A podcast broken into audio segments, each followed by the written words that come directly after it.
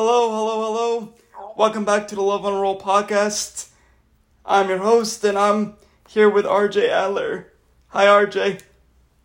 Hey, Garrett. How are you? Uh, it's a beautiful day outside. Yeah, thank you for taking the time to Skype in all the way from Vermont. I really appreciate that. So, Thanks for podcast together. yeah, I'm really excited for that.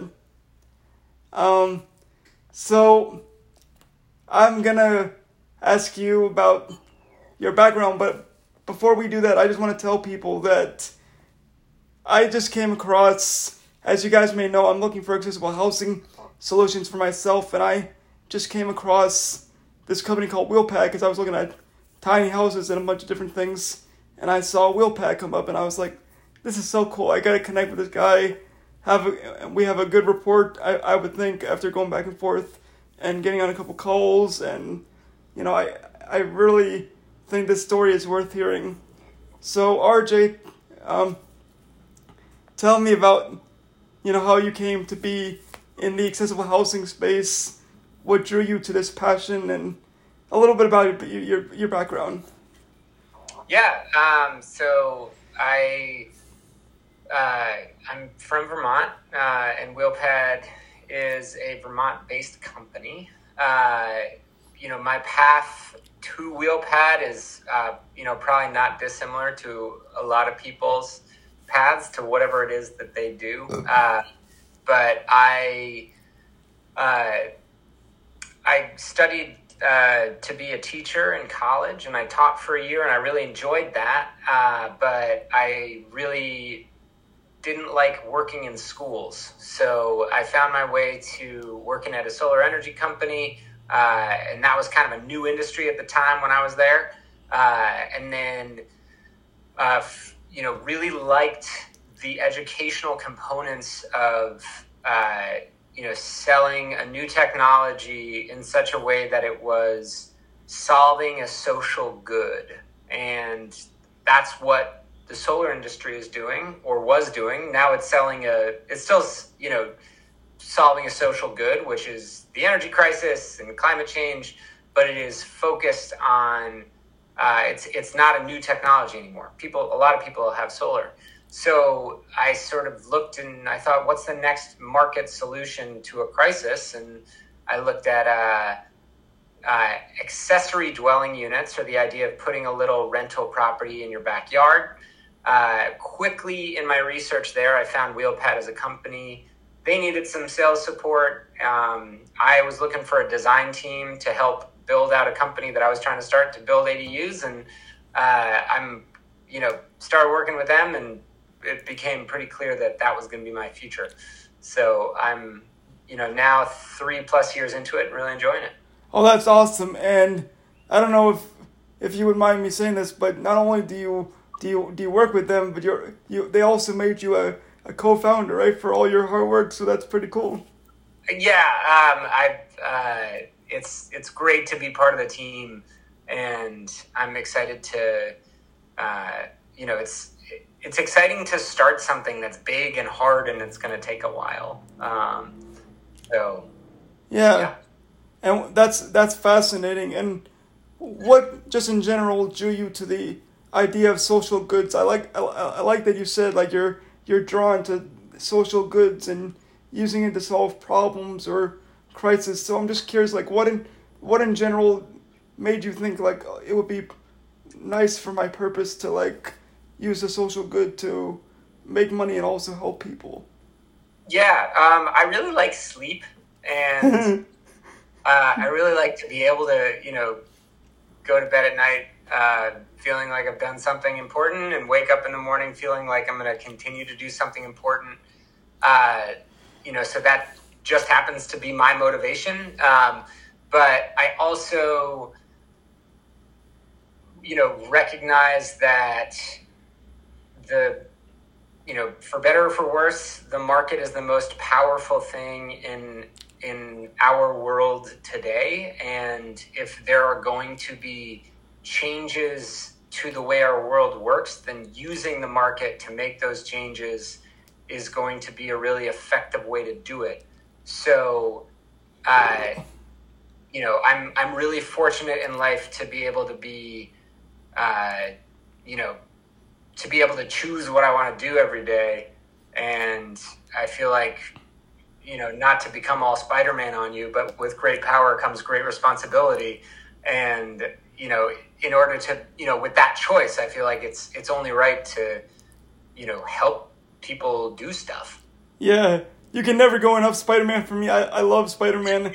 If you if you looked at my bedroom, you'd see I have my grandpa paid me um, Spider Man paintings. So I have I have a lot of Spider Man paintings in my room. I'm a huge Spider Man um, nerd, proudly to say that. Um, so I I love that. Yeah, I think you're you're hit the nail right on the head. I always tell my audience and I have this personal philosophy for myself that if you love what you do, then it doesn't feel like work. Number one, and you you never work a day in your life, as one famous philosopher said, and that's what I always strived for myself to do. Because working a job that you don't want to do is not really fun at at at all, and where you don't feel fulfilled, you don't have a purpose. You could do any job in the world, but if it doesn't, if it doesn't stick you at the core and trigger you as, you know, I I heard someone else say like, that really is not the best way to spend your time.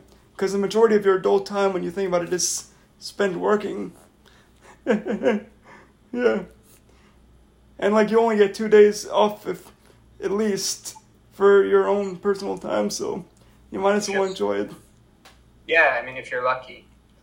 So yeah and so i'm curious so so do you so you know the full story of how um wheelpad came to be right I sure do. Uh, so, uh, Wheelpad, the the idea came uh, out of a, a traumatic event, and uh, um, a man by the name of Riley Poor uh, was uh, in a, a traumatic accident, and that resulted in quadriplegia. Now, it just so happened that uh, his godparents were architects, still are architects. They're Wow. my my business partners, uh, uh, Julie Lineberger and Joseph Cincotta. Uh, when when Riley was in his accident, he was about to take a new job out uh, across the country in Portland, Oregon, and uh, he let them know that he was in this accident, and they said, "We will support you. You know, whatever you need. You know, you still have a job with us," which was really awesome that that Nike was able to do that. And he moved across country, and he said, "No big deal. I'm going to find myself an accessible apartment and and live my life." And live his life he did, but find himself an accessible apartment he did not. And he lived in a hotel for nine months while he searched, and then another nine months while he uh, eventually bought a house and renovated it to suit his needs with the help of Julian Joseph. You know, so out of that came this thought: Oh, hey, what if there had just been this this thing that you could have attached to your house and you know, or attached to a rental building, and it would have provided you all of the support you needed. Uh, you know, provided you that accessible space, and it, it kind of grew from there. Uh, so uh, the company was founded in 2015 is when the designing started. In 2017, the first model was built. Uh, 2020 is when I came, and then here we are in 2023. About a year ago, we started manufacturing in house, uh, but we still work with uh, contract manufacturers who can help us build uh, more. So it's a it's a pretty niche product within the real estate industry, uh, and you know it's it's again trying to see the way that the population is growing and changing, and utilize the tools of uh, modular housing to support people as they grow and change. Right. That's really cool. And do you know what RJ, what um, not RJ, you're you're RJ, um, what Riley is up to right now? Uh, Riley is also a podcaster and an advocate. Uh, he's no longer at Nike. Uh, just like any of us, you know, we all we all grow up and move on from from different positions. Uh, Uh, so uh, he's Riley's actually uh, you know a part of Wheelpad uh, and, and, has been from the beginning. So you know his his I don't know exactly what he does on a on a day to day basis, but you know he and I chat pretty regularly. Oh, that that's okay. I didn't mean to put you on the spot. I was just curious. No, no. If he ever wants to come on the podcast, shameless plug. Let him let him know it would be cool to connect with him. Um, but anyway, yeah. So that that that is just awesome. That um, you know, this company was just you know born out of a need for you know their godson, and that's just so cool. Um, cause cause it, it's it, it is hard to find accessible housing, accessible. Like the only thing I can find that that even is accessible by itself, without having to pay for renovations and stuff like that, is a hotel. It's it's it's very easy to find an accessible hotel that can suit your needs, but it's not easy to find accessible housing. So, um, when we were chatting, you told me that there's other companies, architecture firms that are kind of um, doing uh, following suit with you, or um, you want to talk more about that? Yeah. So you know, a lot of the the world of uh, people building, you know, modular accessory dwelling units is uh, is growing vast, and you know, a lot of people are talking about it. Uh, you know, there's probably a dozen companies or more that, if you contact them, depending on where you are in the country, they can deliver to unto you a house, and you can put it in your backyard and live in it. Now, not as many of those companies are uh, building a model that is truly universally accessible. Uh, and even fewer of those companies can deliver anywhere in the lower 48. And so basically it's a bunch of it's a bunch of concentric circles, but none of them match up completely. Uh, and and because of that, you know, there's a benefit you know, so there's there's a great company called Link Living Homes in Wisconsin.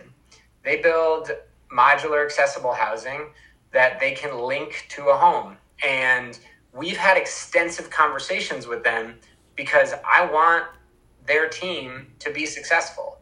Because if they're successful, the entire industry is going to grow. Same way we're successful. The same way, and you know, uh, Boxable, which is this like really large, well funded company uh, funded by Elon Musk uh, that is, you know, they have their accessible model, which their whole thing is their houses fold out and you can build them anywhere.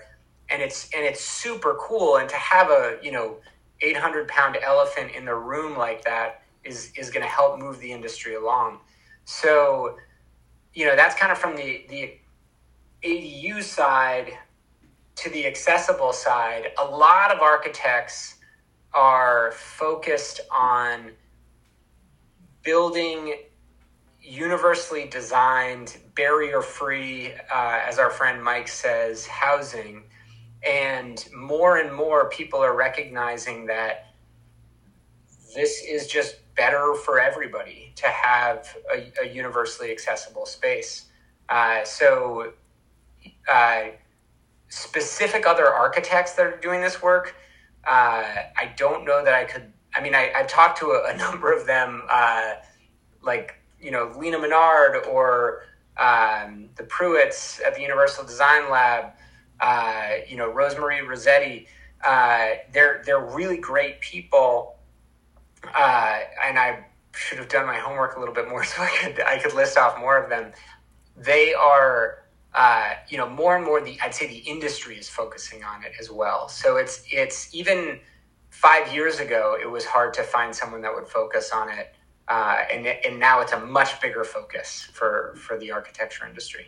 Yeah, that's pretty cool. And don't worry about you know doing your homework or not doing your homework. Like I said, this is just a, a free flowing, natural conversation. This is just I just wanted to know your take on it. So no worries.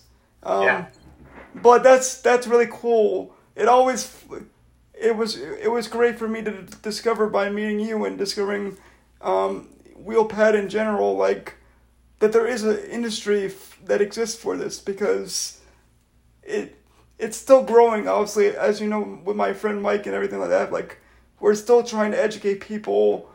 Even um, even you, I'm sure that's why you're doing these podcasts and YouTube and anything you can do to like educate people about this. But it it floors me that there the government and other people don't recognize this universal need and like developers and other people don't recognize this universal need because we are we are almost 31 years into the Americans with Disabilities Act and I don't I think we've talked about, about this before um, previous conversations but I I really don't see progress in the independent living space in terms of the housing and everything yeah we have incentives for independent living and stuff like that but it it really doesn't strike me as people are looking to change on their own. They don't recognize that this, that this is a problem. Um, what I mean, I, I know you don't know why that is, but like, what do you think we can do more of to like tell them, okay, this is the the issues and this is what you should do, and we can help you to improve this. Yeah, well, I think it goes back to something you said earlier in the conversation, which is that I can find an accessible hotel room pretty easily, but I can't find, you know, an accessible apartment, and that's because the ADA only governs public spaces. It does not govern private spaces. So, uh, you know, a a law like that is you know, can either be a carrot or it can be a stick. And, you know, in the case of the ADA and public housing, it, it's a stick, right? It says unless you make your, you know, greater than four unit house, uh, you know, accessible, then we're not going to let you use it for your capitalist purposes. Um, there are other bills that are being considered, uh, which are more in the carrot category. And, uh, you know, part of how I spend my days is part of that advocacy effort as well. Uh, so, in the last session of Congress, um, there was a bill passed called the Home Modifications for Accessibility Act. Really? It was, yeah, it was HR 7676. And uh, it was essentially a tax deduction for people that made their housing accessible. And it was introduced in the House, but there was never a companion bill introduced in the Senate. And basically, the way Washington works, that means it never made it into law. Um, so, uh, if if a bill is introduced in one chamber and not another, uh, then it you know stays in its sort of introduced status, but then it never really moves anywhere beyond that, and it died a natural death um, at the end of 2022. Well, there's a group of folks through an organization called the National Aging in Place Council that's thinking, gee, we would really like to see legislation like that. Uh, and uh, so, you know, but we live in a different policy environment now. The House is Republican the Senate is Democrat, so it needs to be more of a bipartisan bill. Uh, and we are looking to get a smaller tax deduction introduced as a bill this year in this in this session of Congress. So, you know, zooming back out to where we were earlier, this is this would be a carrot approach for private homeowners to make accessibility upgrades to their home. And you know the amount of money that this bill is going to give to an individual is probably not going to be life changing right uh, it's it's probably you know from a from a stand from the standpoint of a of of an incentive it's it's more similar to the five cents you get back when you return a can to recycle it than when you know than if it was big enough to sort of pay for an entire renovation project. But I think it's just enough that people are going to think, "Ooh, boy, I can get some money back from the government if I build my home to be to have a barrier-free entrance, or if I put up grab bars in my shower, or if I make a roll-in shower." Right. So people that are in the process, uh, it's a it's it's a slow way to get individual homeowners, uh, you know, with their own private funds, decision making, what have you, to to make these kind of upgrades to their home.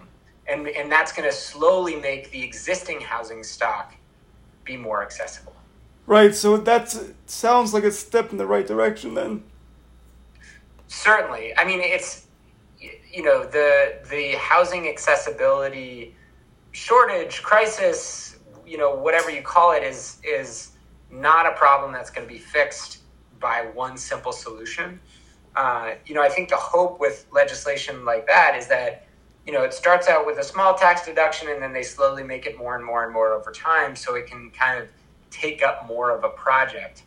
Um, and, you know, the, the, I'd say aging in place um, and that whole industry, right, is, is growing and changing in much the same way that the accessory dwelling unit industry is as well. And a lot of the reasons is because they're one and the same, but a lot of the reasons is that you know people are recognizing that this is an important thing that we need to do. And obviously, you know, when I say aging in place, I don't just mean for older people, um, because you know we're all aging at this. Uh, it's just you know some of us uh, are fortunate enough to meet you know to reach a later finish line um, the uh, the the growth is going to be commensurate with policy changes like this one. It's going to be commensurate with you know banks and insurance companies starting to feel comfortable with the financial, you know, providing the finances and the, you know, dealing with the risk of you know what it means to have an accessible home. Uh, it's going to mean you know realtors and that side of the industry are okay talking about it, and you know having a ramp to a home is not necessarily you know a you know for whatever weird reason having a ramp on your home is like not considered normal in the United States. Um, uh, your your contractors that are doing the building are going to become more educated about the process and they're going to say no let's do it this way because future it's going to be better for yada yada yada so there's there's benefits to the whole industry that you're going to see and a lot of a lot of those benefits we can see in a roadmap from other industries that have grown and changed in this way and i think the last one to have come along is the solar industry where in 2005, if you wanted to put panels up on your house, well, you had to have the time, money, energy, and expertise to do it by yourself, or you had to, you know, have access to those things. So it really just meant the wealthy people could do it. Well, we're kind of in that spot right now with accessory dwelling units, but you know, slowly there were changes like policies for solar where you got a little tax credit if you put up solar on your house, or there was a company that would do it for you and make it easy. Or you know a bank put together a special solar loan. Or you know so there's there's changes that the entire country is seeing that will respond to the crisis the housing crisis that we're seeing. You know towns are making their housing laws be more progressive around and their policies be more progressive around what kind of housing you know people can install and it's just moving everything in, in the right direction Right.